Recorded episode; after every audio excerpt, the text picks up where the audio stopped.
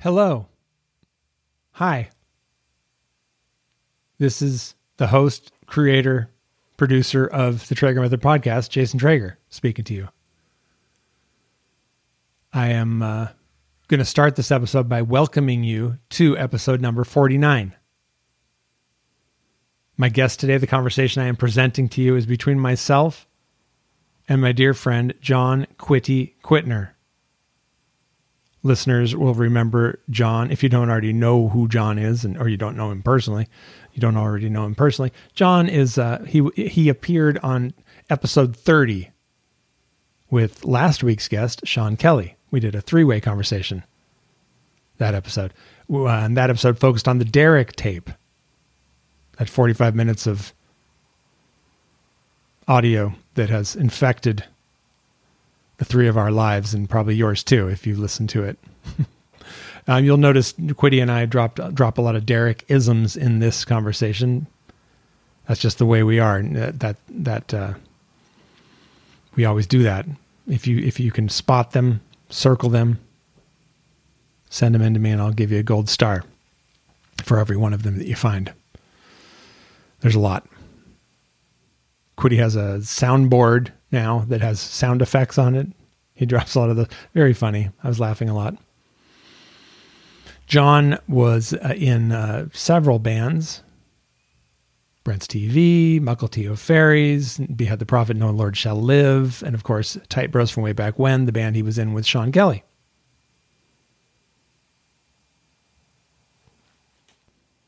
It's a fun conversation. I think if I recall, it was a very fun conversation. I know I enjoyed it. I hope you enjoyed listening to it.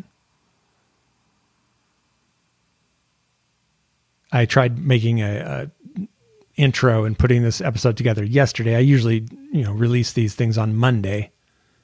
Today is Tuesday. It's a day late because yesterday I was straight up depressed. No other way to put it. In a very dark mood, you know, or mindset. Just came in. There was a it was a very dark, stormy day here. Poured rain from the sun never even seemed to come out. Maybe there's a little seasonal affective disorder kicked in there. I don't know what it is. I don't know why these emotional fronts move in with such ferocity in my life, but I am old enough now because I've, you know, this has been with me my entire life. I remember in childhood having bouts of serious depression. Um, and it was very, very debilitating to me in my 20s and 30s. Um, what now lasts for a day or two, sometimes just an afternoon, um, you then used to take me out for three weeks at a time, or I don't even can't even remember. I hate to even think about it. But I've and I also used to treat myself with you know alcohol a lot. I don't do that now. I don't treat my depression with uh, negative things now. I I um I have a lot of tools now, and one of them is to give myself a break. Know that it will pass. It never stays forever. And that's what I did yesterday rather than force myself to crank out an episode and try and do an I mean I actually I did do an introduction or two or 10 that I I just, you know, it's impossible to trust your brain when you're in that state, you know, and I and even though I'd like to be honest and open about these things on this podcast, it is the Traeger Method podcast after all. You know, and being depressed is part of the method. it's part of the way I do this. I do life. Um, but you know, you want to be very careful about what energy you send out in the world, how you present it. And when I'm in that state, there's no, uh, I don't trust, I don't trust myself to put across what I want to put out into the world. So today it has lifted somewhat and uh, I feel tender. It's almost a good feeling after I have a day like yesterday because I feel so lucky to be alive. I mean, that sounds dramatic, like I was on the brink of death. I wasn't. But, you know, when you're in that really hopeless, dark state, it's like a death. Because all good things seem to have died around you and in you. All hope and potential seems erased. The past is something to regret, the future is something to fear. The present is something to to bear, to just, you know, slog through whatever. So it it feels death like. And so when you come out the other side for whatever reason, um, there's a sort of tender rebirth feeling. And that's yeah, that's kind of the feeling I'm feeling today actually.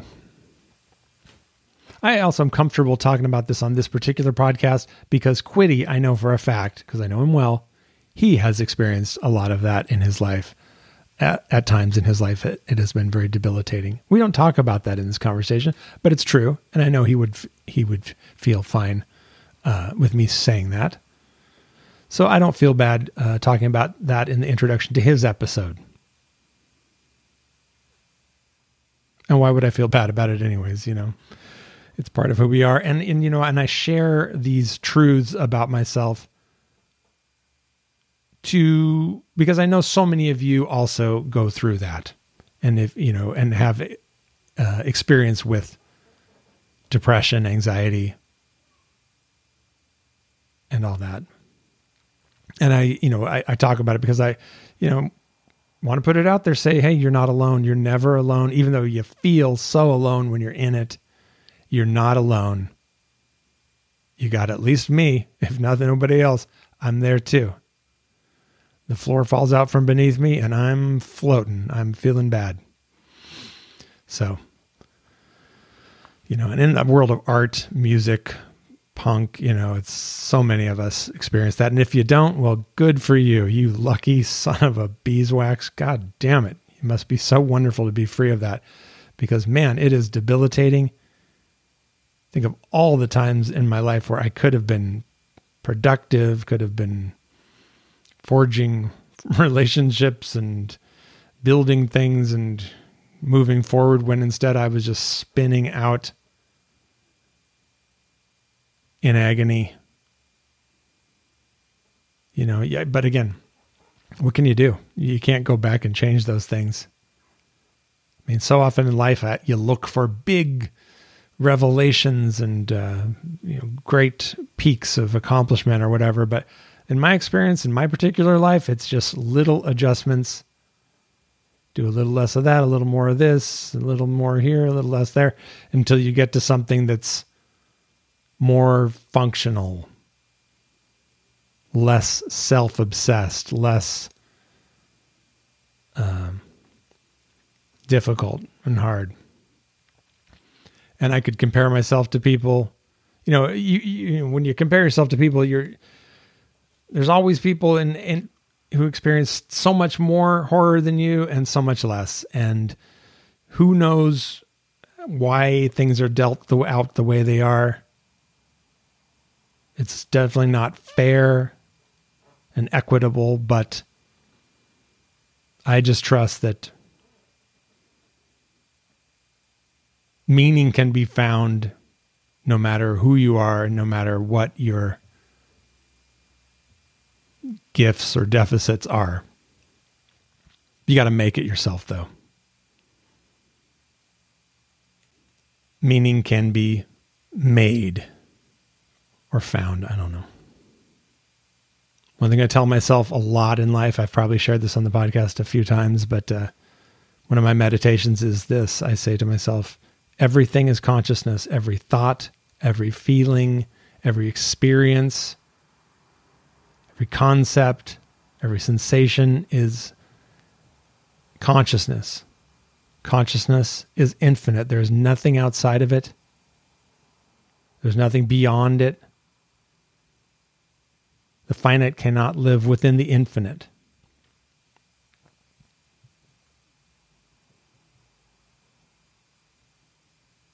It's all infinity.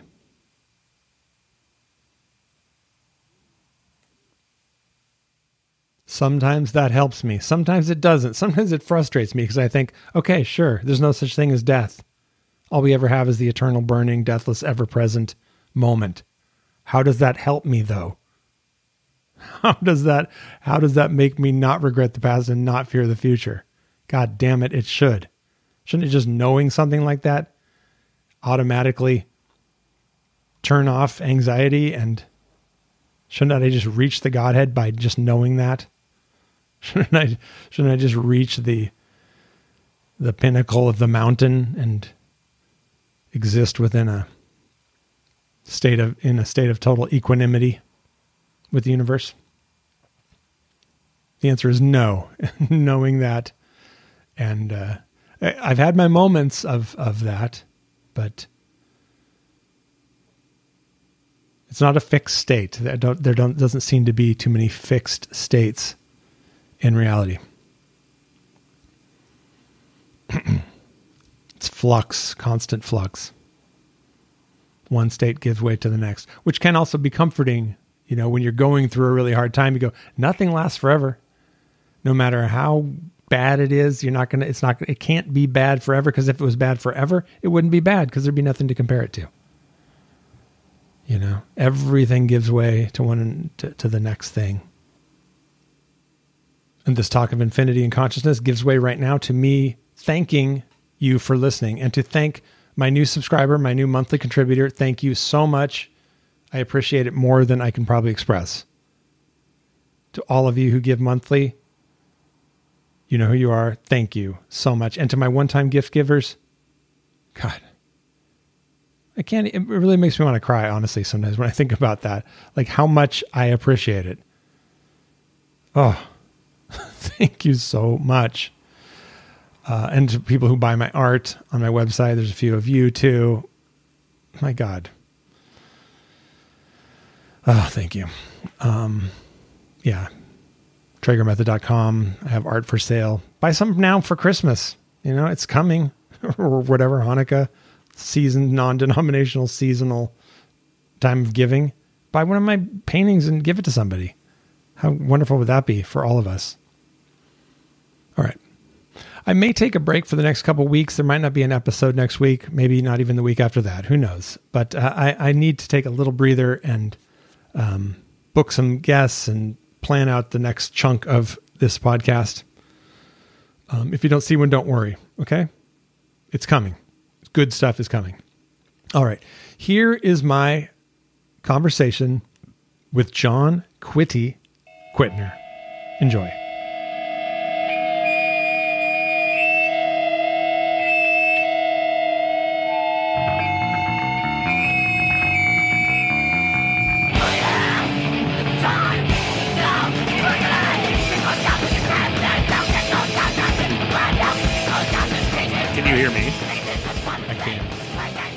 I can hear you. No. I didn't hear that, but whatever. Yeah, I mean the- sound effects. I heard it, and that so that means I'm recording it. All right, sounds good. You can just trust that the sound effects are working. Okay, I'll trust it. Okay. Now, so- I believe the subject was my amazing life. okay, so the subject. Let's start this thing now. Hello, John. How are you? I'm good. How you doing, Jace? Good. Um, We just dicked around with your new um, mixing board. You got sound effects on board? Give us a laugh.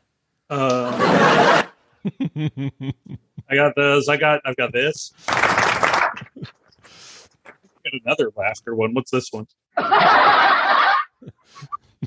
For the pleasure of the audience at home, I can't hear them because I've got, you know, Jason just explained a little bit about my um, Chinese setup, so I can't hear it, but everyone else can. So John John bought this mixing board online while high at night, and he went with the one because objectively the better mixing board is the one with sound effects. So you bought the one with sound effects.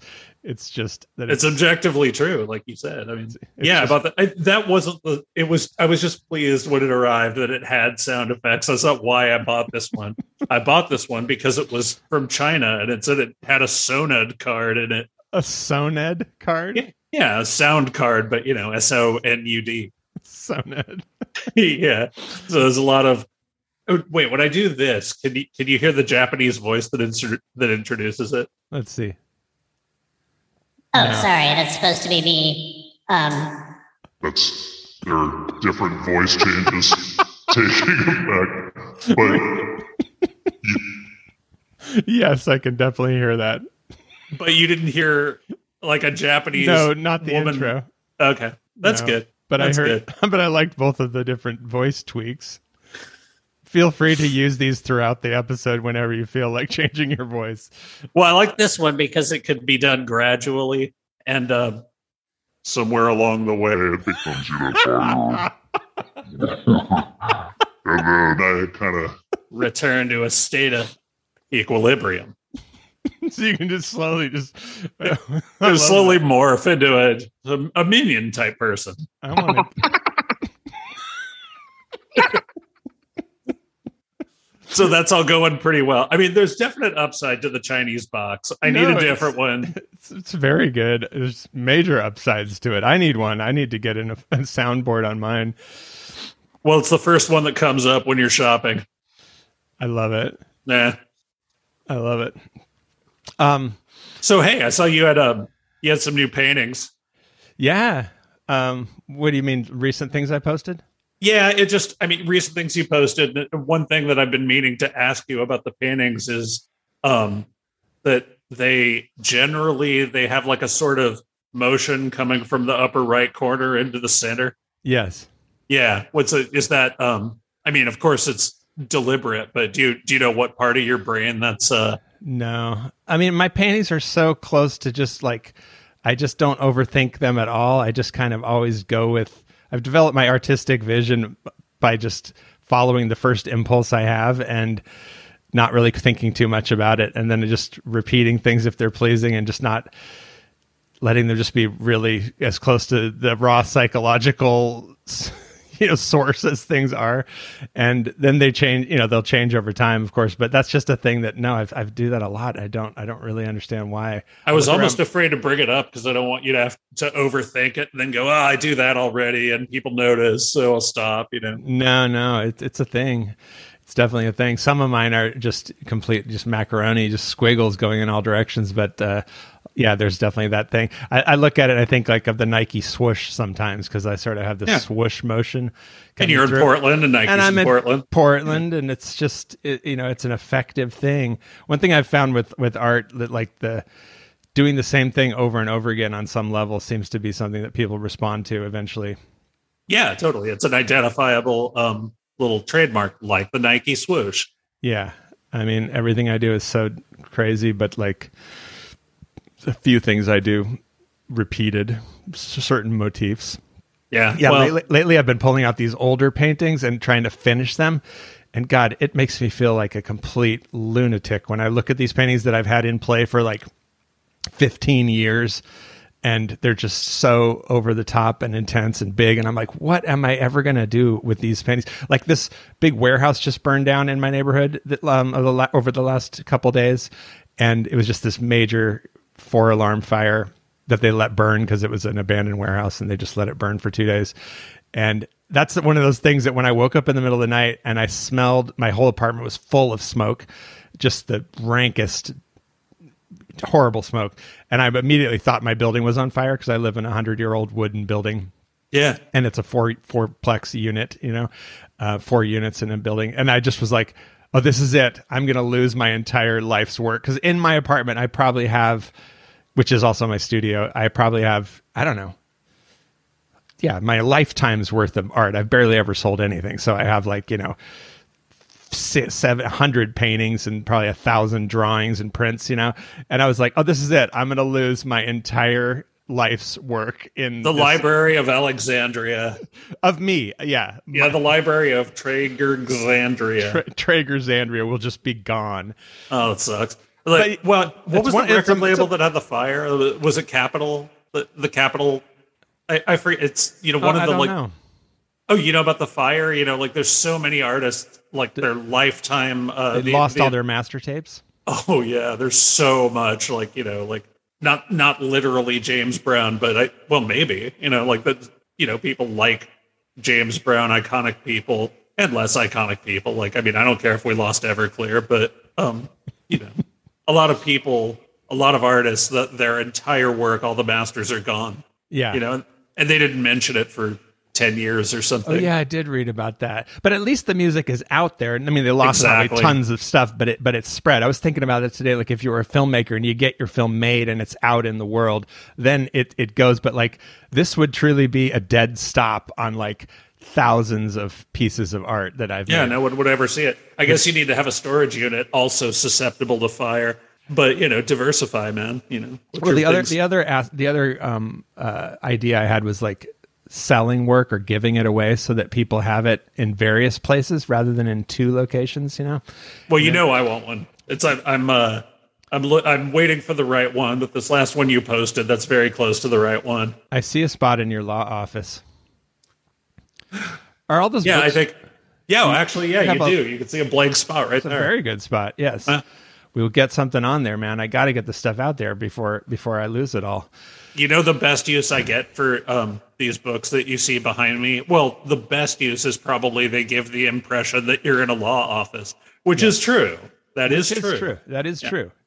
But um, the best practical use I get is that um, on windy days I can hold the door open with one of them. With these books, So That's I- literally a use that they get. The vision behind John's head is of a you know what you would picture in a law commercial, just books all with the same spines, law books. What are those? Uh, Is that case law that you need to be able to reference? Supposedly much, like- in your in your in your law practice. The ones that you oh, if I show you, I mean, it's not gonna. The people aren't gonna see it. Wes But Wes Washington Digest 2D. yeah, now that that's sort of uh, the blue ones you see behind you. Those are sort of like practice manuals kind of thing, and they're you know they're outdated because law books get outdated very quickly. I'd imagine. And- yeah. Um, but the green ones, yeah, that's case law going back a very, very long way.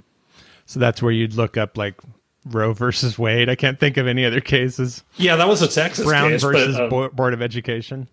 not a Washington case either. But um, no, I would be doing that on software that people use now for things Sure. like that. These are just to look cool and weigh a lot.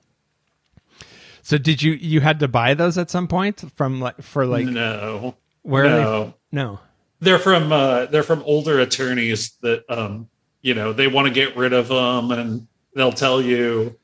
Older attorneys are always trying to get rid of their shit, but to be fair, I mean they are useful books. They're worth a lot of money, and uh, you know, like a, a friend that I have locally, um, he had a, a newer set, and you know, but he donated them to me. It was a pain in the ass, but they look pretty cool. I think. I think. So. No, they look very cool. I wouldn't trust a lawyer who didn't have a whole bookshelf of those green and rust colored books. Yeah, that's it. I mean, you know, other you might come into my office and it would still look like some Hessian's bedroom, Right. You'd have like a uh, winger poster on the wall. Exactly like I did back in the day. Wasp, probably Wasp. So, um, what does any of this have to do with your work with pinhead gunpowder? That's what we're trying to figure out. Um, there were legal issues with with pinhead gunpowder. There was a there was just the issue of the royalty rate. You know, when you like write all the music as hummed to you by the tone deaf drummer, and and so you composed it, but not really. You know what what's that worth in terms of royalties? I used to, uh, you know, Pinhead Gunpowder. A lot of that stuff is on uh, Billie Joe from from Green Day's Vanity label. I mean, maybe that's uncharitable to call it a vanity label, but Adel, Adeline Records, which is uh, Billie Joe and Jason White, their their label that they have, and they put out a bunch of the Pinhead Gunpowder records, and they could afford to pay royalties um, frequently. And so for a long time, I would get, um, you know, che- a check for 89 cents and so forth. from streaming or from from actual sales? I don't know, man. I mean, Pinhead Gunpowder is not one of the ones that is that you know they sold it to be in a, frat movie or something. So I guess streaming. What was pinhead gunpowder? Oh, Pinhead Gunpowder. That that was a band that me and Aaron Cometbus uh, had um, when I lived in Arcata, and I was in this band that, that was on Lookout Records called Brent's TV, and um, through a weird comedy of errors, we had a tour with Green Day in uh, the end of 1990. That Your, Aaron your, mic, was. your microphone just got like bent. I see that it's going a different direction. Your voice just Thank got- you. There you go. That looks good. It's the one. It looks good. That's the important thing. Um, yeah, it's the one thing I can't control on my little Chinese setup is um, there's no there's no like tightening device that makes the microphone not like squiggle away from me That's a occasionally. that's a cool- that's a cool. Uh, uh, a cool feature. It's trying Cool to keep me on my feature. toes. Got to watch the wandering mic. I'll Yeah. keep my eye on it. I have a better view. So anyway, so tell us more about Pinhead Gunpowder and Brent's TV. Okay. So so Brent's TV had this tour at the end of uh 1990, a little West Coast and uh Southwest Canada tour that Aaron was the roadie. And we bonded almost certainly over the Ramones. And after then we were just bros. And he came back to Arcata with us and he stuck around so that he and I could write a bunch of songs, which, like I said, you know, was sort of Aaron had the whole songs, the, the entirety of the songs in his head. He had the lyrics because, you know, this old band Crimpshrine, he wrote most of the lyrics. Um, and uh, he had the, the sound of the song, but he's completely tone deaf by his own admission. But by uh, being patient and being good with that kind of thing, I would just sit there with him and and we'd hash out these songs. I wouldn't say that any of them were with maybe a little maybe a couple of exceptions, not a whole lot of my vision involved. Those are Aaron's songs. They came out of his brain with me interpreting, you know, from tone deaf to music. And um so that's what we had, but we had a disagreement. He wanted to call it pinhead gunpowder. I wanted to call it in my infinite wisdom 50 foot hesher. and um when we played in Arcata, I think we called it 50 foot hesher. Um and he just, you know, he took the songs, he went back to the East Bay because nobody could take Arcata for long. Um, even then, no, especially then. And um he formed, you know, I- don't think he envisioned it as an all-star band, but it's it's sort of, you know, it was. It was him and Billie Joe and uh Mike later Sarah Kirsch from oh well you know Fuel you knew Mike Kirsch Yeah, yeah. Fuel. um later Sarah uh Bill Schneider from Monsula and later uh Mike left and was replaced by Jason White from at the time oh god what Chino Horde Chino Horde from Little Rock. Um and so that that was pinhead gunpowder and i think kind of still is. I mean you know i saw pinhead gunpowder mm, yeah it was 10 years ago. It was 2009 probably 12 years ago. So i think you know they they play when they're all in the same place. Nice. So that that's what pinhead gunpowder is. And so you know they continued to be a band and, and write songs and stuff but they always liked the songs that me and aaron wrote. And actually he told me you know they were very um attached to the songs that i wrote by myself which was a different thing but he wouldn't let them do those ones because those were mine. And um i wouldn't have cared if they did it. I would have been flattered but that's cool. One was called stab you in the eye. It's a real happy little number That that style of songwriting where you take uh, you know record he, he records the the tune you know or, or trans you translate the tune. You know that that's how the dead kennedys music was written. You're kidding. No there's actually these tapes that i i heard when i worked at alternative tentacles. Um, one of the guys from no means no i think rob found or got a hold of biafra's songwriting tapes because he would write the songs by mouth like the tunes and the, and the guitar parts Can you do me a favor and like kind of give me your impression of what that sounds like? Because I know you do a pretty good jello. I listened to it. Well, it doesn't sound like his voice, but he, it was just like you know he'd be like down down down down down down down down down down down down down down down you know for like that's exactly how that song sounds. yeah it'd be like let's let the landlord da da da da da da da da da da and he and he had that whole tape of Biafra all the classic Dead Kennedy songs written like that. So it's proof that Biafra wrote the songs for one thing, and uh, but secondly, it's just like how has that thing never seen a bootleg, you know, or just found the Or, or a sample, a Yeah, sample. or just a YouTube, you know, something. but it was yeah. it um, was I hear they're lit- I hear those people are litigious. That might be one reason.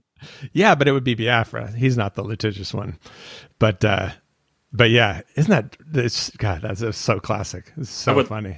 I like that it's evidence that he wrote the songs too. And, you know, if Aaron ever, uh, this is why one of many reasons why, um, you know, there's never going to be any disagreement about Pinhead Gunpowder. Is for one, I, I really don't care. I think those are Aaron's songs.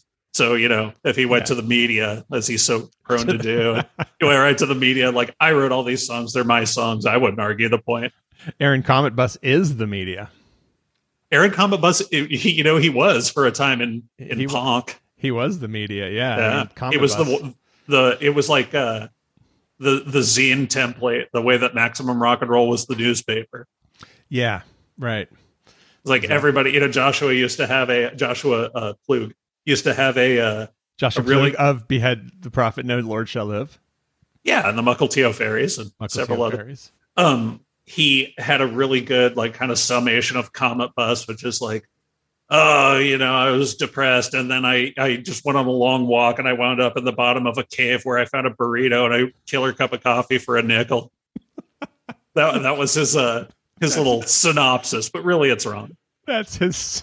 That's his summation of Cometbus. Yeah. I was really depressed, so I went for a walk. Then I went to the bottom, of, found a burrito, and then we got a coffee. Just for a really nickel. cheap burrito and a really strong cup of coffee, and all it cost was a nickel.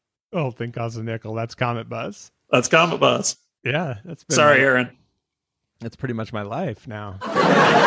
I live Cometbus. Uh, still, Yeah, Cometbus Still? for life. yeah, Cometbus for life. You know, the last time I saw Aaron might have been that last time I saw Pinhead Gunpowder. I think that was 2009, and um, he owned. He was running a bookstore in Brooklyn. Oh yeah, He wouldn't tell me the a name of Brook a Brook store. it. Yeah, that's what do you mean?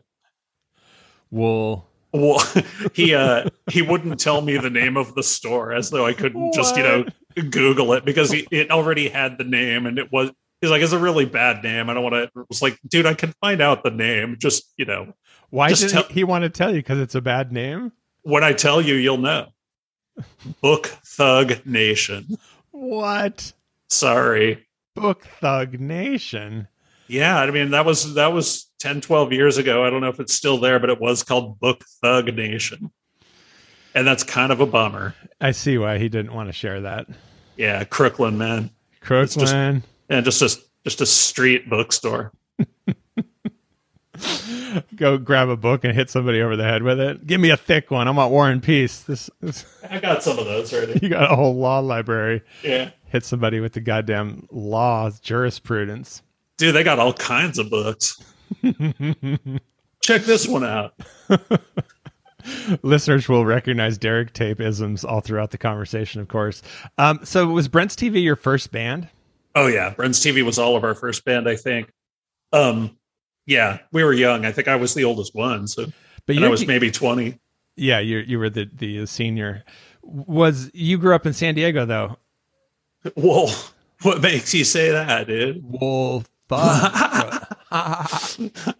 yeah, I grew up in Diego, dude. But but you know, be fair. I grew up east of I five, so I don't really know if it was Diego. you were what was the was it Chula? What was it? Oh, not that far. No, Chula's south. Chula's south.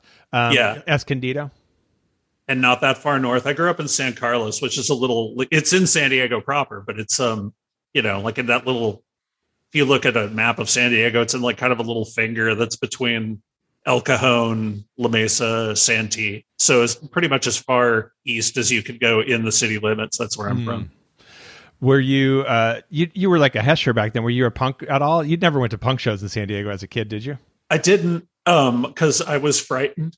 I was fretful. And, you were, uh, you were smart. Well, because yeah, and you know, I I don't know. I had a thing like I really wasn't gonna cut my hair. I don't know. I because I had an interest in punk from the beginning. Year years later, I would learn that when I'm totally intrigued by something, that means I like it, kind of, you know, at least a little. And I was always intrigued by punk. And I remember seeing um that Black Flag Target video yeah. on on network. I, I don't know. It was you remember how much hysteria there was about Black Flag? yeah.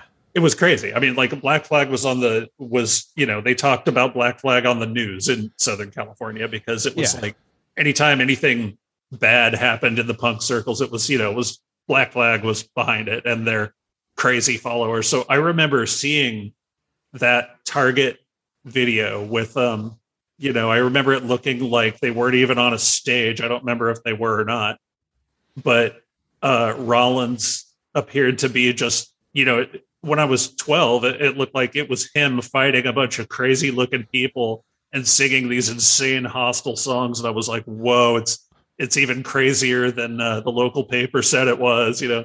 And yeah, that's pretty raw stuff. yeah, and I, I uh, eventually I had you know girls that would be friends with me that that were you know brave enough to be punk because I was you know I was a scrawny like gawky weird kid at least in my own head looking back you know it was like nobody thought I was cool enough to be a Hessian let alone a punk um but I had you know at least I had some like long stupid hair and I liked Dokken and Wasp you know um and uh Shannon, bless bless her heart, you know, she used to loan me uh punk records so I could trip out on how crazy it was. What And were the um, first punk records you listened to? Hell Comes to Your House. That was the first one. A classic. Oh yeah. She loved I me Hell Comes to to Your that House. recently. I just listened to that recently on YouTube for the first time in years. That's funny Oh, you yeah. mention it. That's that and uh Mommy's Little Monster. Oh yeah, that's su- such Southern California song, uh, albums. Yeah. I mean, like the way that OC I mean- albums actually. you know that every i mean it's probably less like this now but you remember that in san diego there was just things that were like completely mainstream almost that everybody knew about everyone in san diego to this day loves oingo boingo Yes. for Yeah, example Sean Kelly mentioned that in our conversation a, a couple times ago. Yeah, just that if you lived, if you grew up only in like North County, San Diego, you'd think Oingo Boingo was Bruce Springsteen, like the or the beatles i know Yeah, I, yeah. I, I almost got kicked out of a car once for not liking oingo boingo Just dude, you're walking. You don't like Boingo. That is almost exactly how it went. Yeah, what? Get the fuck out and walk. This guy- but yeah social distortion was was right up there. I mean they played in san diego a lot. Not that i was at the shows but Yeah. um, but yeah and uh, so I, I borrowed hell comes to your house which i think they were also on. And um and mommy's little monster. And i was uh i was taken with them but i'm pretty sure i hid it behind a veneer of hessian like these dudes can't even play oh listen they sing about drugs these guys are crazy this solo only has two notes. yeah like that Yeah, I think Lou Dennis Danell can't. Dennis Danell is no Yngwie Malmsteen. Rip, rest in peace, Dennis Dun- Dun- Donnell. Um, so yeah, so I, I I had that, but it was like everybody else who was a Hessian in my day. It was Metallica. It was right when uh, it was right when um, Ride the Lightning came out. It was I don't know what the release date was of Ride the Lightning, but the day before it was released, which I guess would have been a Monday, because even back then things were released on Tuesdays, I guess. Um, they played it on the metal show in San Diego at KGB. Metal Shop. Metal Shop. Oh, wait one moment. Yeah, don't. And uh, so good. So so low. solo. Um, and they they played uh, Ride the Lightning, and you know once I got a hold of Fight Fire with Fire, Fight You know. fire with fire. It was real fast. I mean, you your, know, your for- mic just spun again. my mic's spinning out, dude. um, once I got a hold of that, and uh, you know, it, from there it was a straight line. It was you know from there to Slayer to DRI. You oh know, yeah. Yeah. You did. You didn't go to that Metallica at SDSU show. That I tried. you. Yeah. I tried. It was sold out. It was, and I was, you know, I would have been there to see Armored Saint mostly, but yeah, Armored Saint. Yeah. They. They. Uh. Yeah. They. They were. They were. Um. That's where the the um barrier fell down during Armored Saint. Dur- they went crazy during Armored Saint. Yeah, yeah. Well, th- there was like a stupid barrier, even though that place only held like whatever 500 people. Ugh. You know, it was like there was this barrier set up because it was a metal show. You know, so you're not supposed to get on stage, which you know, whatever makes sense. But um, but yeah, so that thing it was just a flimsy kind of plywood thing, and it collapsed. And this girl that we had, I had taken these two friends of mine because I had free tickets Because So I you did the flyer. because I did the flyer. And I don't know if I talked about this on the podcast but I know I mentioned it on my Instagram, but whatever. So yeah, so I took these two Heschers who were friend who were just kind of acquaintances of mine really, but they were super cool, this couple. They were really friendly and nice and and they were like so bummed they couldn't go and I said, "Hey man, I got two extra tickets. I'll take you guys." And so we all went and they were, you know, uh, friends friends for life. the gnarly bonding. The gnarly bonding. And anyways, the girl got kind of hurt when the barrier came crashing down, so they let us go back let her go backstage to like recuperate this is at sdsu just a college and so the back backstage was just a little conference room and so yeah so she got to like just hang out with metallica before the show and so we went back to say hi to her and got to meet metallica and stuff and they were all just super nice and and uh, yeah, it was, it was just really sweet. And so those, and afterwards, like they were like, that was the greatest night of our entire lives because you get to see, for one thing, seeing Metallica.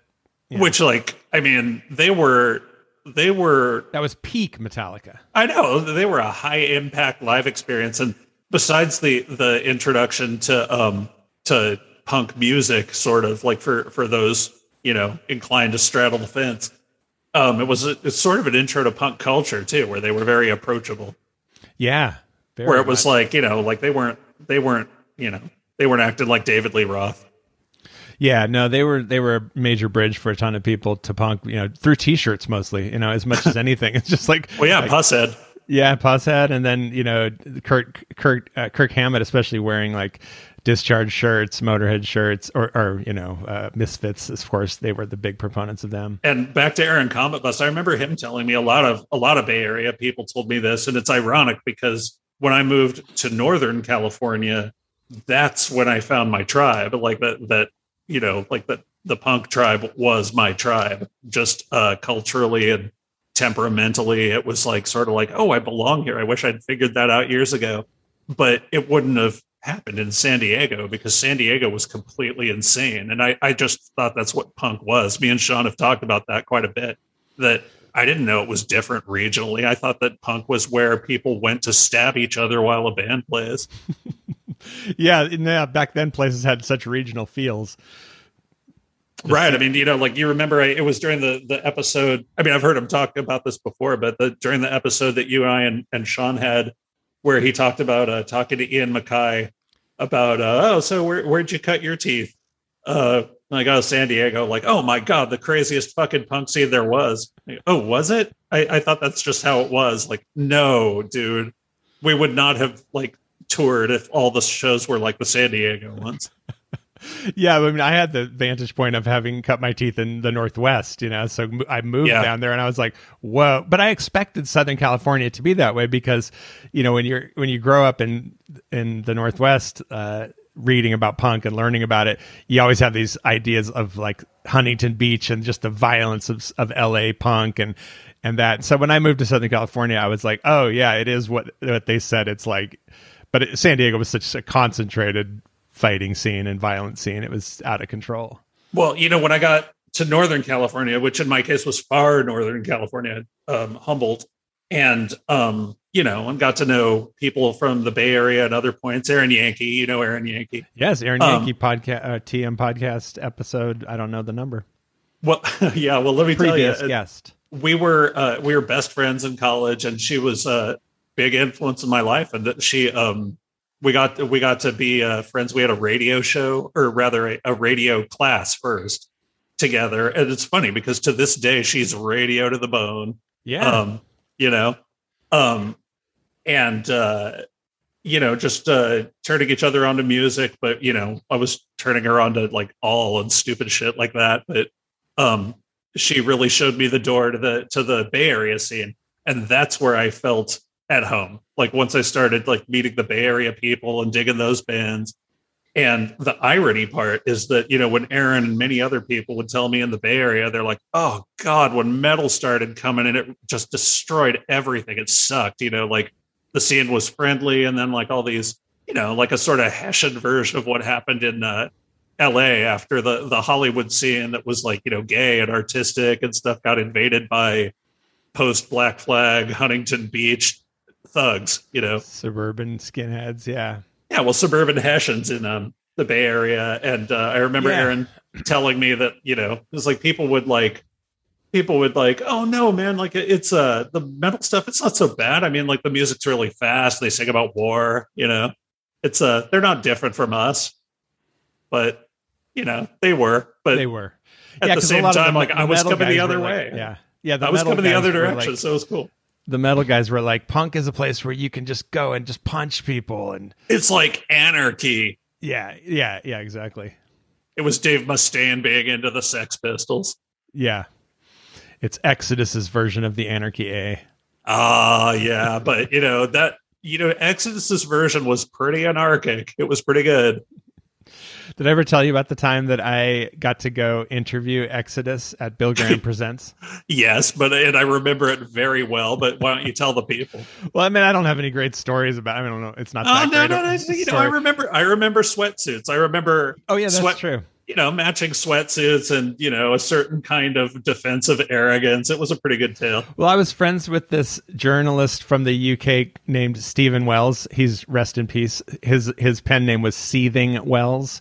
He was kind of a like socialist music writer from skinhead socialist British working class. So more Billy Bragg and not so much Exodus. he was he was way tight with Billy Bragg from from the get go from way back. Um, he and Billy Bragg were tight bros from way back when. And anyways, and he and was- also very fucking hardcore. very fucking hardcore. And he was the boyfriend of my best friend who ran Alternative Tentacles, Joanne Kavanagh, Kavanagh, who is also deceased. Rest in peace, Joe. Um, We have a lot of dead friends, man. oh, they're all dead. You get to past 50 and half your friends are dead. That's just they're built in, if you're in music at least. Um, and so he would come doing like he would put together these junkets essentially to like interview a bunch of bands to pay his way over to visit her so he'd come over all the time and set up a bunch of things and so he would do bands that he had no interest in whatsoever he's like anybody who will help like pay my way over so he's like i gotta go interview this band now and and uh you want to come with me? And I was like, who is it? He's like, Exodus. I was like, hell yeah, I want to come with you. So we walked up to Bill Graham Presents, which was kind of near Alternative Tentacles. It was like south of Market somewhere, the big office. And we went to one of their conference rooms and sat down with Gary Holt is the guitarist who's in Slayer now. Uh, yeah, but Slayer Slayer packed it in. But yeah, Uh, Slayer him. packed it in. And then the bass player, I can't remember that guy's name. But we Well, it's a- two. It depends uh, who it would have been at the time. If it The was uh, original guy. Rob McKillop. Rob McKillop, yeah, yeah, and they and he seemed like he was like a meth guy or something. He kind of had like that energy, but yeah, they were fully decked in uh, sweatpants, high tops, and Stephen Wells. Stephen Wells was just asking them the most disrespectful kind of, you know, just like a guy who just has no respect for like a metal band, and they were just they were yeah they were definitely annoyed. I remember you, uh, you know, just like, oh, well, you know, like, who are you guys? Because, you know, like there's Metallica and Slayer and everybody knows about them. And then, like, you guys are kind of, you know, picking up the garbage behind them. And Right, that was what he said. Like, so do, do you feel left behind or something? And they were just like. Uh, we are very satisfied with our recent contract. dude, we are doing very well. It- Yeah. that would have been a sore spot for Exodus anyway, because, you know, with the, with the, the, um, hindsight, it's sort of, you know, when their first album was recorded, um, it was, there was a year before it came out when Bonded by Blood ca- didn't come out for a year. So it should have come out contemporaneously with Ride the Lightning Right. and um, Hell Awaits, Slayer's record. And um, because of the ineptitude of their label, it didn't. So, I mean, that would have been a little bit of a sore spot because they were right there, you know. yeah. That's the history of rock, isn't it? You know, in, in Exodus's defense. In Exodus's defense. Yeah. Yeah, but they never had the commercial potential of like a Metallica, m- mostly because of Baloff. I just think that vocal is so not uh, commercial. Oh man, I remember the reviews. The reviews just made me want to hear him more. It was like, uh, yeah, this guy can't sing. If you like being yelled at, you should get this record. With, ton- was like, with tons of reverb. yeah, I was like, I like being yelled at. That sounds cool. Somebody Um, yelling at you about a deadly fish. That's right, about a deadly fish, about a wall of death. But you know, I always wondered if that was kind of part of their logic when they replaced Baloff. I, I've never really heard a good explanation. I'm sure they had uh, commercial aspirations because all their friends were getting there. The Paul Di'Anno move. Oh, yeah. Well, Paul Di'Anno, I think by his own admission, is sort of like I was just sick of the whole fucking thing. And, you know, like I, you know, those guys were willing to tour all the time and do this shit all the time. They weren't going to lose their voice. I just had it and I would rather party. So I left, you know. Um, Okay. Baloff, I think, had to be shown the door, but it was some version of that. Paul Di'Anno from Iron Maiden when they switched to to Bruce. That's what we're talking about. If you don't know who Paul Di'Anno is, Get the fuck out, walk, dude. if you don't fucking know who Paul Di'Anno is, what are you listening to this podcast for? For, I'll be frank with you, Jason. I, I don't know. I just, got here. he loves these sounds. Was that a crow? yeah, that was the awkward setting. That was like, oh, no one's saying anything. That's that's just awkward, is what it's called. Yeah, that's what the Chinese defined as awkward. Awkward is a single crow on a branch, crow cawing. What you just got muted? Oh shit! You can't. You No, can't hear you're- me. You're, now you're back, Uh, now he's back. and now he's back. Well, no, I came back two more times. now he's um, back. Yeah, This is the ultimate insider baseball. Um, uh, so, um, uh, bu- bu- bu- so speaking of, uh, okay, no, wait a sec. What's my segue? So, so, Exodus. so, so Brent's TV. yeah. Exodus to Brent's TV, and a completely natural segue. Yeah. I'm So doing a very pro Quiddy's musical history. So I do remember, you know, people that I knew when I joined Brent's TV, which for those who don't know, and that will be everybody, was Yeah. like Brent's TV. To, and I could say this because they existed before I joined the band. I loved that band. They were so weird. It was um it was very fast, largely acoustic, harmony sung, just hyper, like kind of positive punk.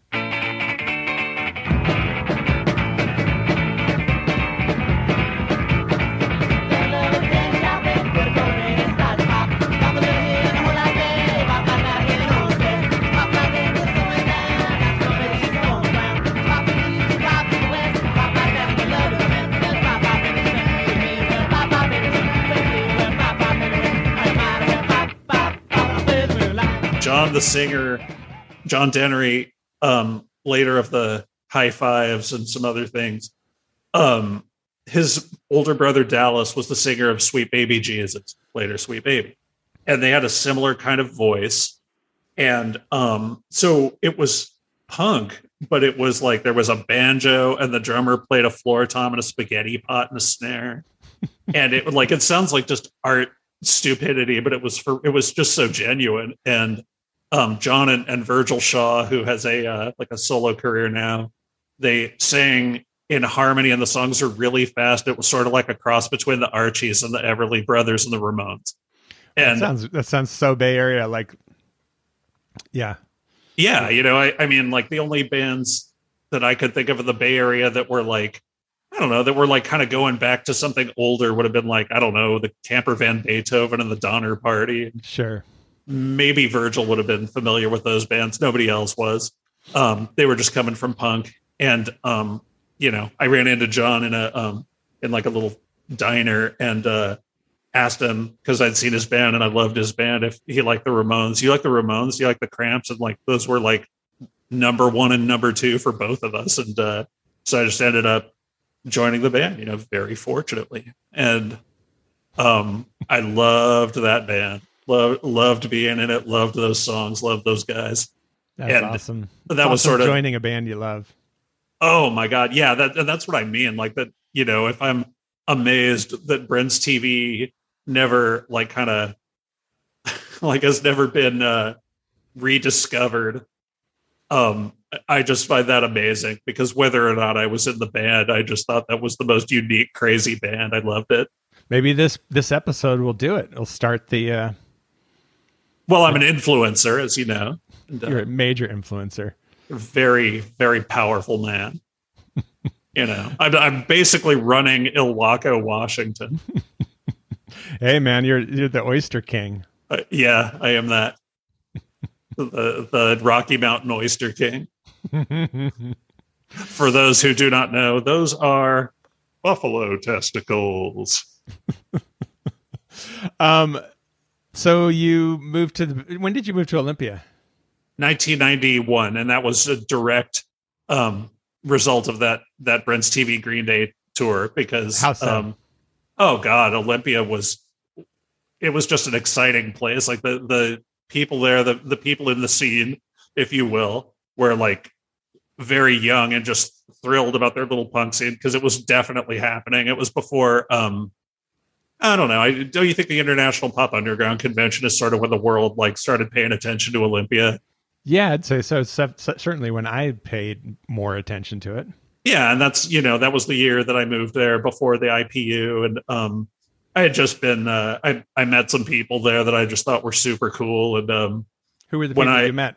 oh, that would have been uh, Brandt Sandeno, um, Aaron, um, help me, Christina Kaye and Aaron um, Olson, Yeah. uh, Brent Claude Turner. oh yeah. Um, sorry, anyone I'm forgetting. Oh yeah. Um, R- Ryan Baldo's moved there the same, roughly the same time as I did. You know, Mhm. Yakima, and uh, Justin Trosper, um, and all these people. They were um, maybe Justin didn't show a lot of excitement. It's really not one of the emotions that um, he's known for, but the rest of the the rest of them, they just loved Olympia. They thought it was where it was happening, and I was vaguely aware of Beat happening. And um, uh, you know, when I came home to Arcata and I was about to graduate college, and Arcata's just not somewhere that you're gonna settle down without a goddamn good reason. And I know like, like people a big grow operation. like a big grow operation. and you know, I, I do have you know a couple of the friends that I had that were you know living in punk world then that are still there have really successful niches they made for themselves. You know, Steve Bonner has a um oh god, he's a he's a really successful contractor and he has now a distillery. They make whiskey and they're running that place. But uh not for me. It wasn't going to be the place that I settled down. And my roommate at the time, Greg Davis, he he said, Olympia sounds cool. We should move there this summer. And um, you know, like that was I was easily talked into that. So that's what we did. And you know, a month I got a job. I you know, Aaron Olson left to uh to go live in the Virgin Islands and I inherited his job being a sound guy at the North Shore Surf Club That's So- oh, it was awesome. I mean, it wasn't lucrative, but um, you know, and I lived in the the heroin hotel. Um, I have forgotten what it's actually called. The Angelus, Angelus Apartments. It's um, yeah, like the dark side of the Martin. Oh, you ain't kidding. The guy that wrote um, Drugstore Cowboy was one of my neighbors. Um, I, you remember, you'll remember being a Bay Area guy, the American Front. Oh yeah, Bob Heick, Yeah, and there was a big American Front logo on my front door. the Nazi Um, skinhead group of the late '80s, early '90s. Yeah, wrapped in Olympia by someone called Nazi John. And uh, he had- Nazi John. Nazi John was the previous uh, resident of my little, you know, one bedroom, one light bulb hanging from the ceiling studio apartment in the How, Hotel. how much did you pay for your apartment at the Angelus? It was about two hundred dollars, Yeah. and, and me and Greg split it. so we were Ah, the '90s, just our hovel, hundred dollars a month.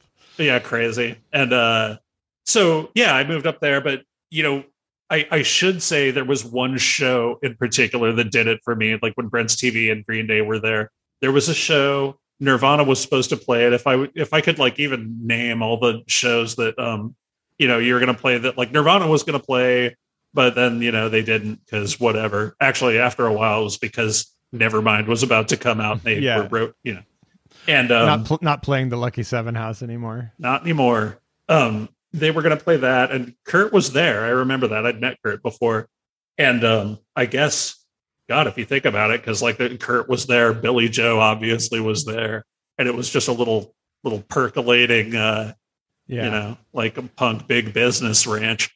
Um, and this was in the mods at Evergreen. It's a Those pu- are, a uh, punk startup. yeah, something like that. And the show was, let me think.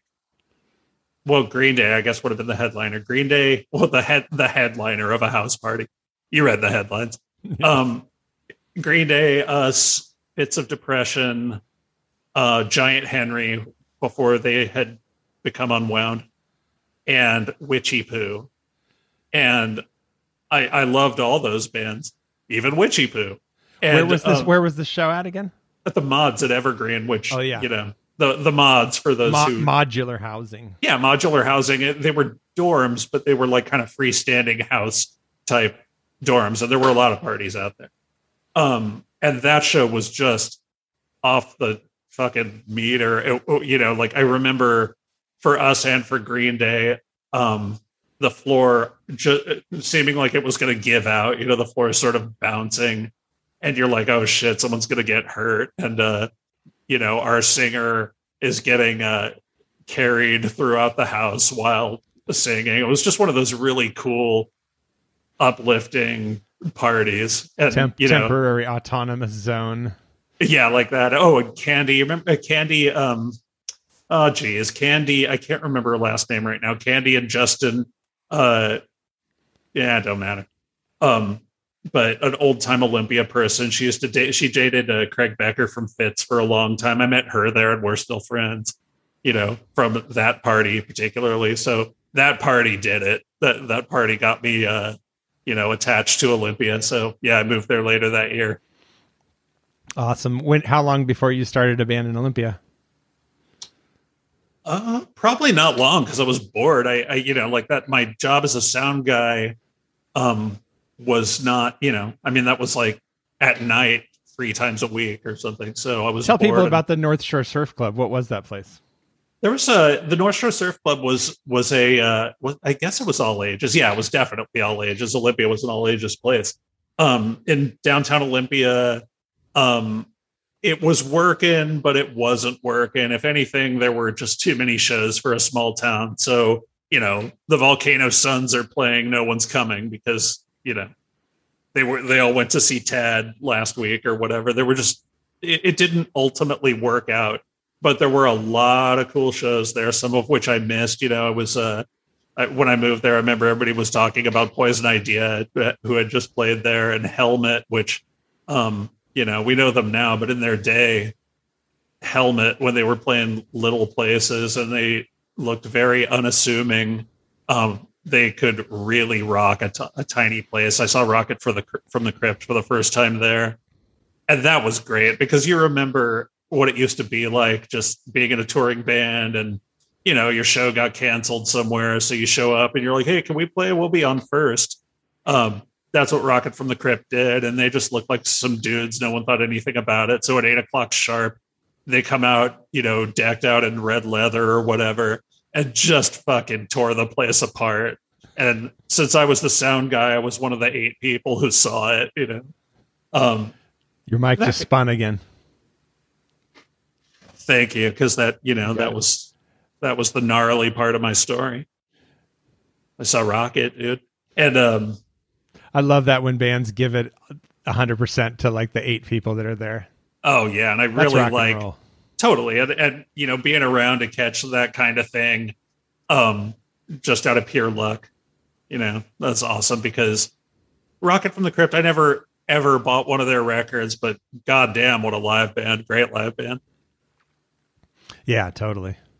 So. Um, so yeah, there were just tons of shows at the North Shore Surf Club. The promoter was kind of a dingus, and you know, they they went down. I didn't have that job for probably not even a year, um, and I had to figure out other things. But I, I uh, let me think. I had in the in the Lucky Seven house, which is probably the punk house for probably four or five years that I lived in Olympia. it was the punk um, house for longer than that. I mean, it was a punk house for a long time. You think? I don't know. Like, cause I got there in 1991, and that's when my clock starts. But there were longer running punk houses. You know, the the Mushroom was one, ABC, Um, of course. ABC, the Glass House. Um, but Lucky Seven, yeah, like they had had shows there before I got there, but it, it sort of got more punk dedicated. Um, when me and, and Brent Turner and Maya Finholm moved in, and we had shows there all the time. And me and Maya started what ultimately like became sort of like a metal rockabilly crossover band. I don't think we thought it through very much, but that's kind of what it was. Um, and we were called Bastard Bitch, and that was Oh yeah, I remember that name. yeah, that that was the first thing I remember having in Olympia. And I, I joined this band called Honey Bucket. Um, me and Jason, the drummer, played together later in the Mukilteo Fairies. Um, and Honey Bucket, I don't know, people from Olympia remember Honey Bucket fondly. Like for me, it was sort of like other people's band that I joined um because I was real bored. Um, and I, you know, of course, made friends of people that I still love. So, you know, it's cool. That was that would have been 1992, 93. Um, and you know, that, that was no great shakes. But when, uh, sorry, everyone from Honey Bucket, to me, it was no great shakes.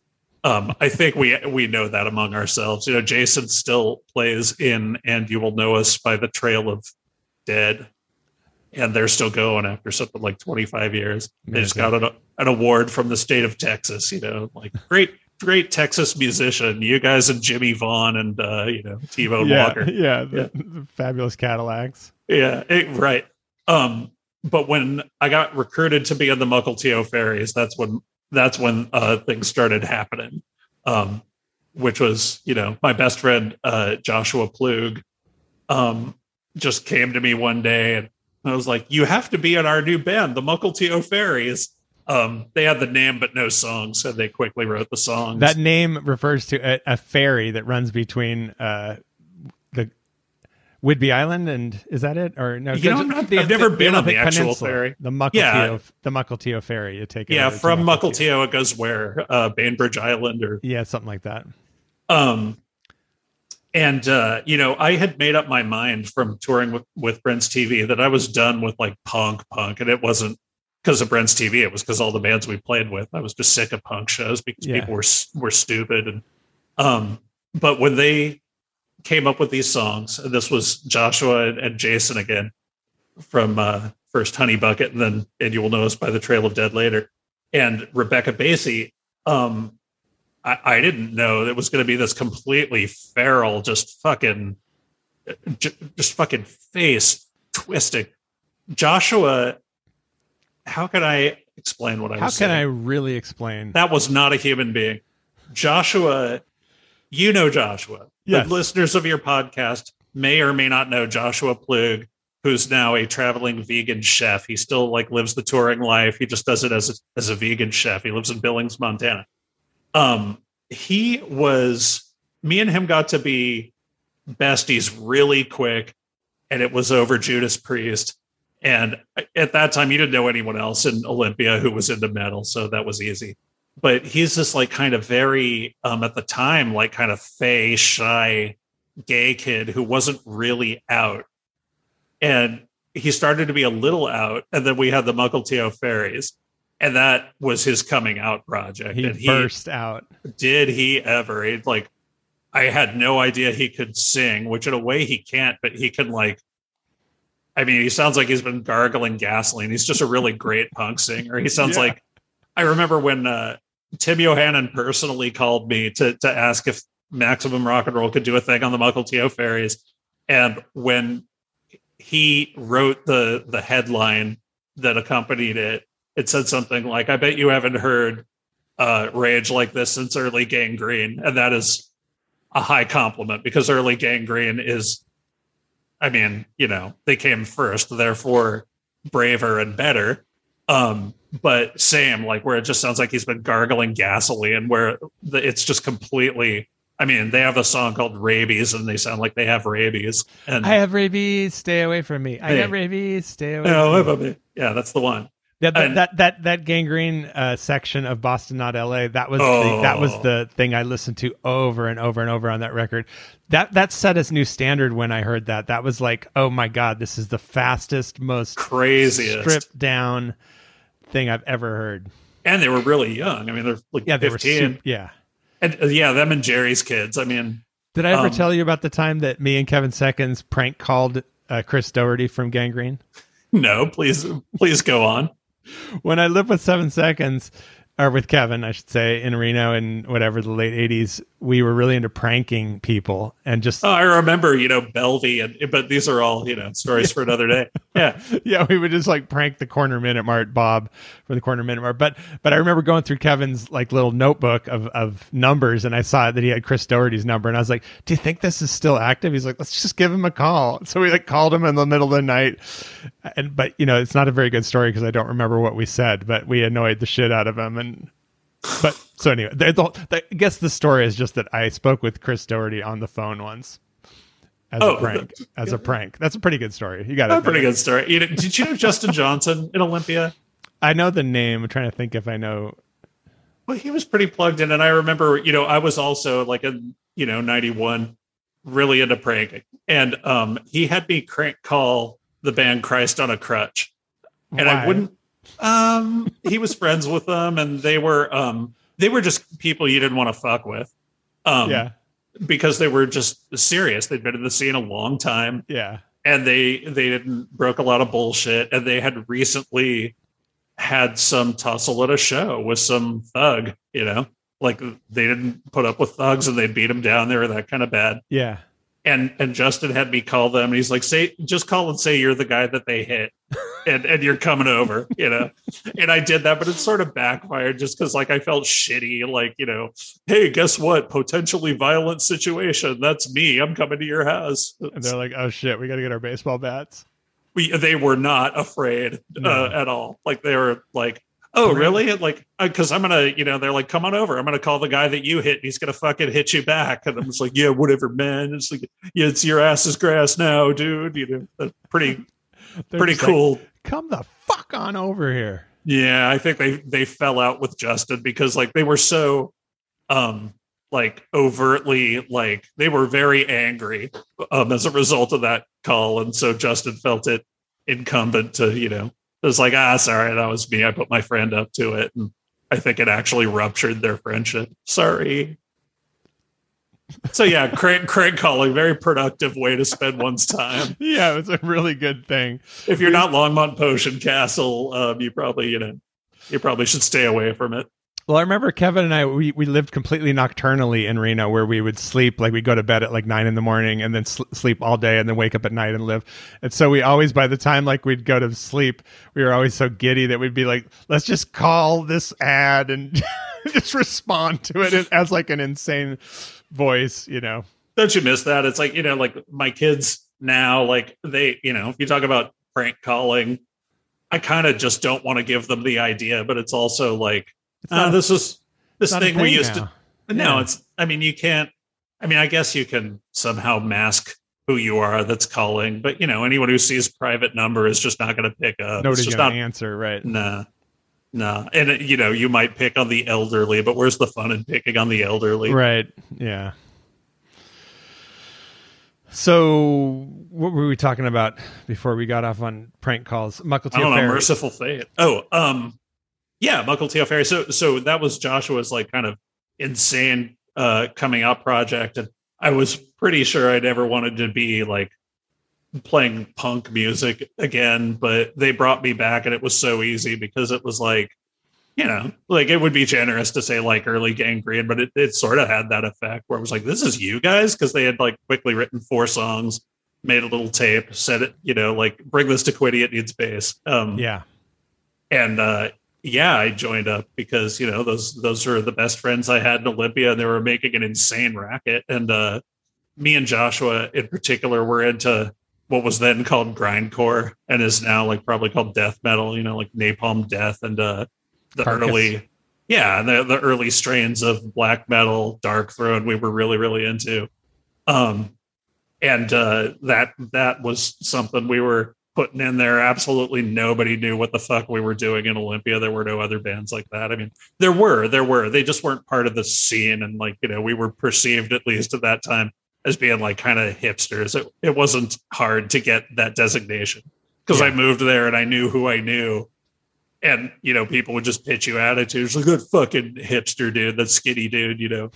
and it was like, what? How did I be a hipster? And it was just who I knew. I didn't know who those people were how they were regarded in their community and they were uh that that was the first place I lived Olympia where the punk scene the people I knew in the punk scene had been like popular kids in high school Mm. I mean that's not unheard of but it was the first place that I had been where like it, it was a very very different setup than where I came from which is California which was a lot more like kind of egalitarian none of the bands are that ambitious in terms of like kind of doing something different um and Olympia had its own thing, and it was really you remember that you know how it was sort of resented by um, you're kind of more salt of the earth street kids like Yeah. uh, oh yeah, for sure. yeah it's like if you had a little bit of fashion or if you knew this person and that person um you know like k kids later called hipsters Yeah. yeah Oh, for sure. Um, there was all those divisions.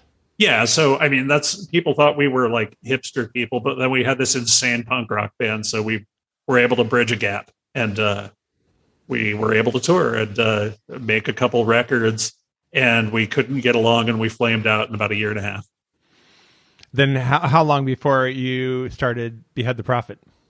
um it was almost i was pretty much immediately afterwards it Yeah, was because it's like you and Joshua and Yeah, and it was you know Jason and Rebecca. Um, when we were in the Mukilteo Fairies, they were a couple, and you know it, it- we had formed factions, kind of, you know, and um, yeah, two couples. yeah, yeah. Now me and me and Joshua were insufferable, or I'm sorry, inseparable. Probably also insufferable, but um, you know, no one ever really mistook us for a couple. I, I think uh, I remember one person ever, and it was my landlord. Um, That's sweet. That's funny. It was the only time I remember ever being mistaken for a couple.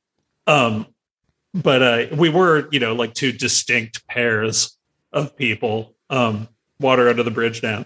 But after, yeah, Jason moved to Austin and me and Joshua started a new band. Joshua had a very clear idea. The two of us had an idea that we wanted it to be kind of obtuse to scare all the meatheads off because we had a lot of meatheads, you know, because or we played a lot of like kind of meatheady shows because it was like thrash, you know, Thrash. Yeah. and um, so we wanted to have like some kind of like art damage noise angle so those people wouldn't get it and they'd fuck off because we don't want them around anymore. Um, so I don't know exactly how it came off, but uh, he Joshua had this idea of he he knew everyone he wanted to be in the band. I hadn't even met Jordan, the drummer. Like Joshua had met him, and um, you know, I, I don't think I'd met Dave either. And Dave became a musical partner of many, many years. Like after that, for me, um, we were in a lot of things together. And uh, Tight, Joshua tight bros from way back when, for one, was one. with last week's guest Sean Kelly. That's right. And uh, Joshua went on a road trip and he sent me out to recruit all the members. And I, I just did that, even though, you know, I had met Dave, I hadn't met Jordan. And we just kind of put it together. And we got Michael um, Griffin, who at the time was about is in, in his early 60s, was in um, a noise duo called Noggin that was guitar and violin, just fucking noisy racket. And Electric violin, right? Oh yeah. Um, and just I I was never a big noise fan, but I did really like Noggin. And um Michael um RIP was When did Michael pass? oh in the aughts in Mm-hmm. the like it was some time ago. It's been at least 15 years. Um he was easily the most punk rock member of that band. He was a lifer. He, you know, had his own little plot of land in um oh 10 miles east of Bellingham where where we used to practice. And um he was just an art damaged lifer. And, you know, we'd like go and we'd play these crazy shows. We'd chase meatheads off forever. We, you know, we still had to tour and deal with all the like unpredictable nonsense that comes when you tour and nothing ever through michael i was the like fretful one who was like oh these fucking people like they're tearing this house apart you know blah blah blah and now the cops are here and blah and and michael would just be unflappable every time you know it's like oh, there's lots of nice people here to hang out with too so i'm you know i'm doing that I love Um, having people like that around that just don't, don't have anxiety about anything. Oh, it was a good influence on me eventually. Um, the only thing I feel bad for Michael because we tell this story all the time still, but it it's noteworthy because it was the only time, only time in all the years that I knew him that I ever saw him get upset about Las Vegas. I was not his Las? Vegas. Just Vegas Oh. in general. He doesn't like Vegas. Yeah, he just couldn't take it. It was um it was so not his thing. This like glitzy place with a giant pyramid and a you know hundred foot tall Wayne Newton and you know the the diamonds of the Sinatra and all that stuff. Because we were just you know we were there to play a show and then um oh let's get something to eat and they like all head to this diner and it was me. It was my fault because I was like, "You guys can eat in a fucking diner, right? You know, there's a gigantic pyramid. I'm gonna go eat in the gigantic pyramid." Um, I didn't make everyone follow me, but they did, and that like that was um, that really set Michael off. He was really, really bummed about just being on the strip and being among the the gamblers and all the like kind of sensational like crazy Vegas stuff and a you know like a, a castle and a fake space needle and a roller coaster that comes in and out of a casino. Um, and you know, I was just having the time of my life at the buffet and the Luxor when somebody came and grabbed me and like, Michael's furious, we gotta go. I was like, What do you mean Michael's furious? What are you talking about? But Michael's not furious. And I went out there and he's just seething, just you know, smoking and like staring at the asphalt in the parking lot. Just like, I hate this fucking place. Just hates Vegas. Oh yeah, Vegas just filled him with rage, and it was the only time ever, ever that like in all those years that I ever saw Michael lose his cool at all. Maybe he was an angel, and that, that like he was just he knew that that place was just a place of psychic darkness. Well, he definitely knew it was a place of psychic darkness. He might not have used those words, but he knew it. He was just a he was a peaceful dude. Like it. we played like violent music together and got our yayas out, but he was a peaceful dude. he was such a great uh, presence in the band. Like just the look of this guy with the stringy hair playing the violin with the metal. I mean, like, there's something about the you know maybe I'm thinking of Paganini.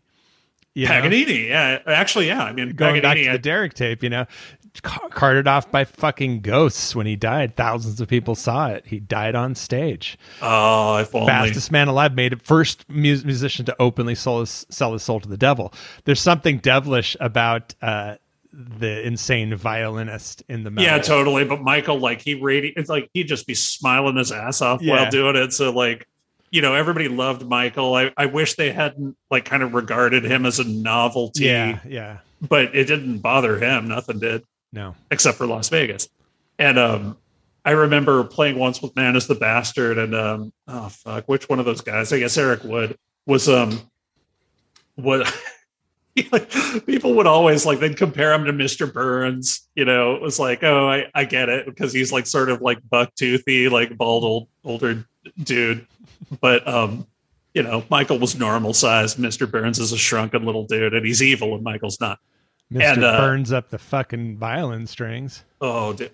yeah, yeah, he went evil on the violin strings, no doubt. But I remember uh, P- Eric Wood um, talking about Michael, and he kept using the word Gramps, you know, because they're California dudes. He's like, "Oh my god, dude! When you guys got here, I was like, whose Gramps is that, dude? Someone's Gramps came down to the show. That's fucking awesome."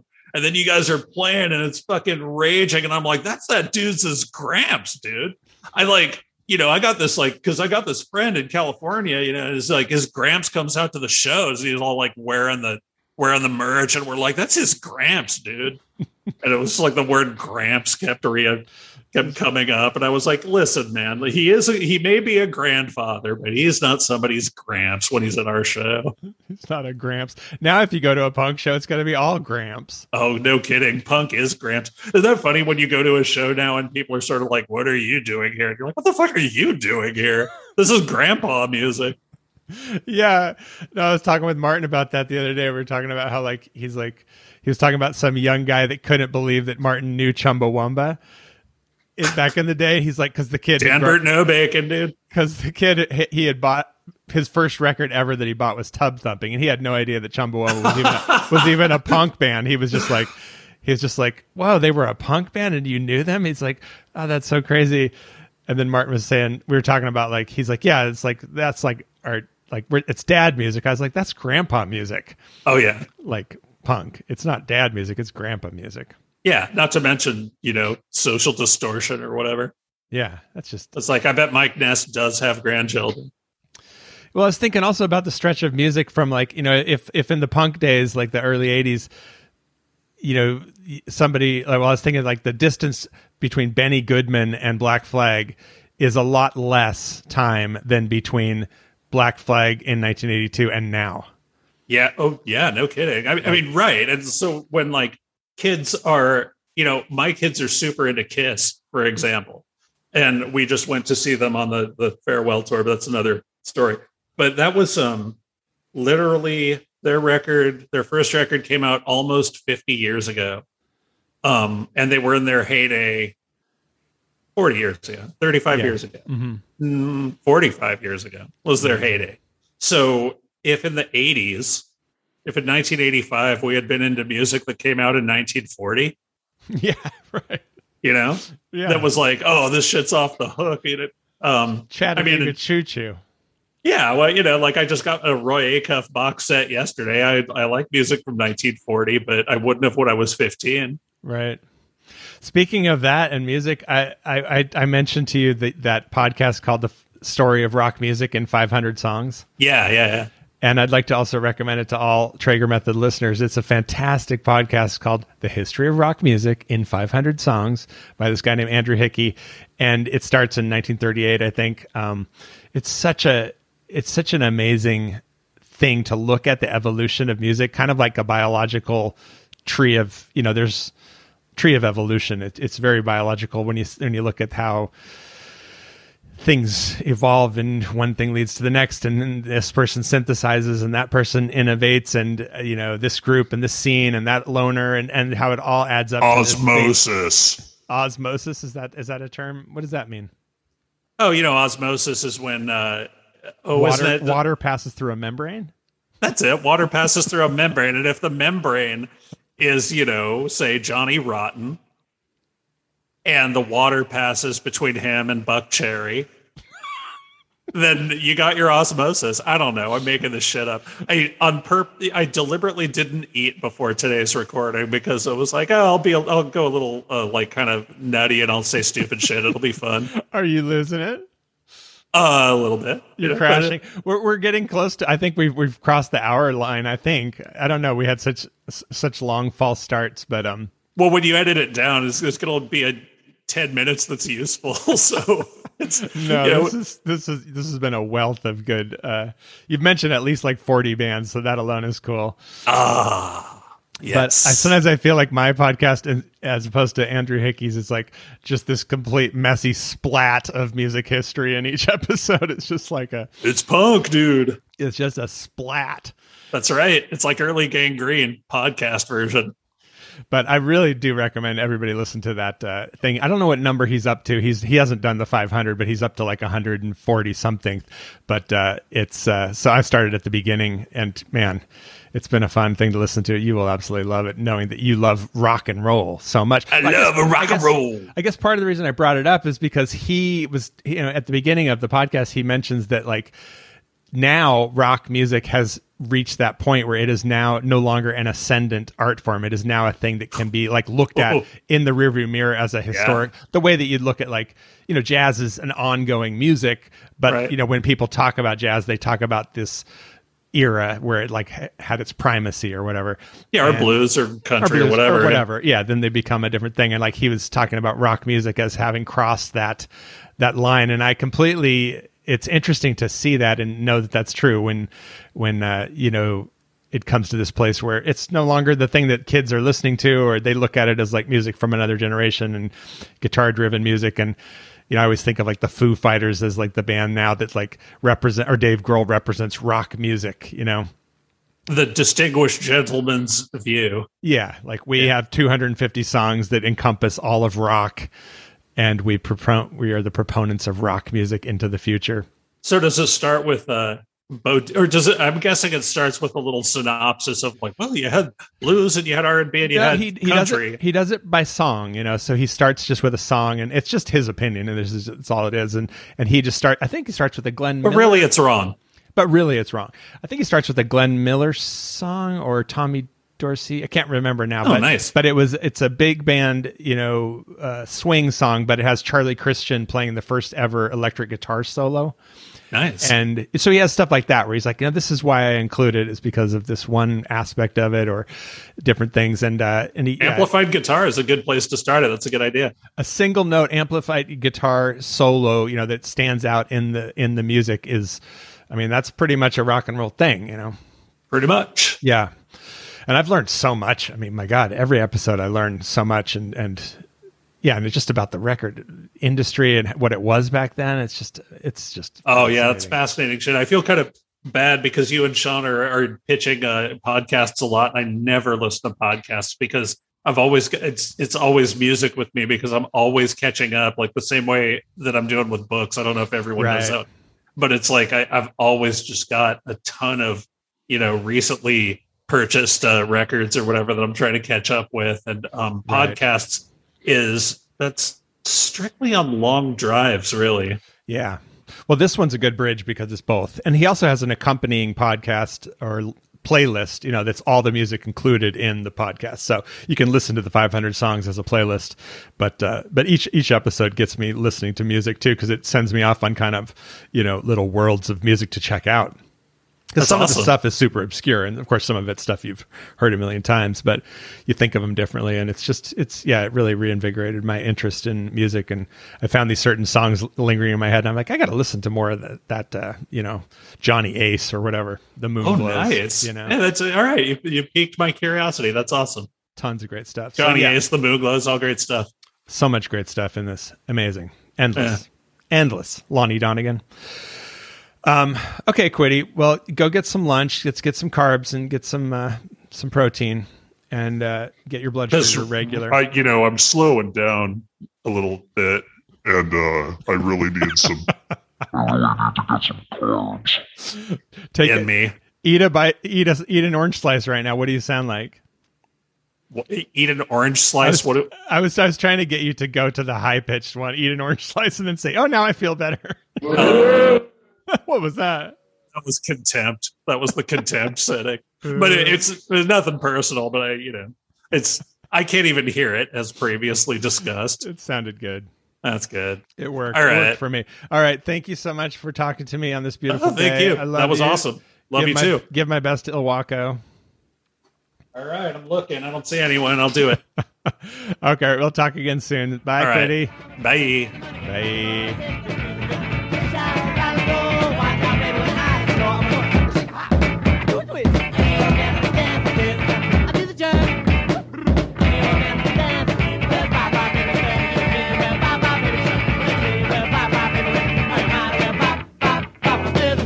And there you have it. That's my conversation with John Quitty Quitner. Um, as I was exploring the Brent's TV demo, which is on YouTube, that's what you were just listening to. Um, as I was exploring that, I realized that at the end of that demo is a conversation between John and a friend of his named Scott Garvey from his college days in Arcata. This phone conversation became legendary amongst our group of friends and a larger group in Northern California. It's not a prank. It's like the Derek tape. It's just a conversation between John and Scott. And uh, it's John revealing to Scott that Carlos Santana is coming to town, his favorite musician. And I, I, it's such a funny thing that I thought I would include that to close the episode. So here is John Quitner, Quitty Quitner, calling uh, Scott Garvey to tell him that Carlos is coming to Arcata.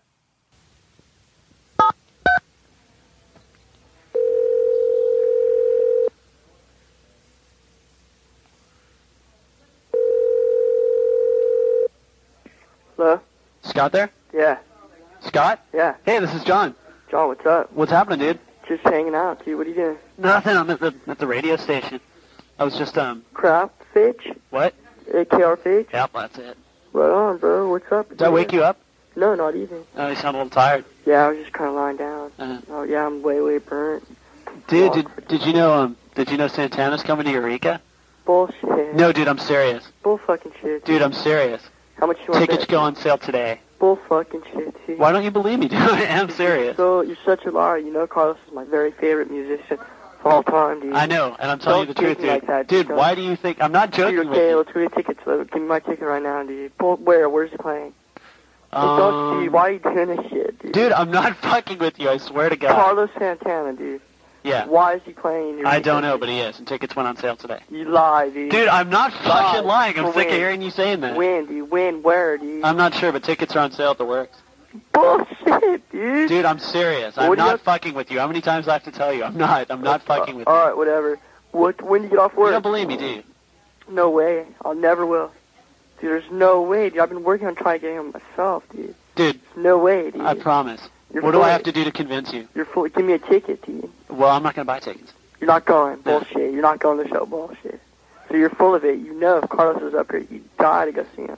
No, I wouldn't. I know you would. That's why I called. I wanted to. Fuck, dude. I, If, if you Call swear, like, swear, um, say I swear to God on my life. I swear to God on my life, Carlos Santana is coming, and tickets went on sale today. I'm dead serious. Which, when you get off KRFH? Uh, well, actually, um, this is Aaron's show, and my friends are up here. You met Bob. Remember Bob? For Bob? No, oh no, the Bob. Bob. Right, Sam- Santa Barbara. Right. Right on. He's up here. Yeah, and him and Chris and um this other guy Jason. No way. And tickets, dude, tickets really went on sale for Dude, I wanted me to be the person who told you. That's why I called you. gnarly, dude. Gnarly. Yeah. Gnarly. Gnarly. Yeah. God, dude, no way. Yeah. Bullshit. Yeah. Carlos is. Gnarly. Deep breath for Marsalis. Like, We're on our way. okay. Okay, bye. Bye.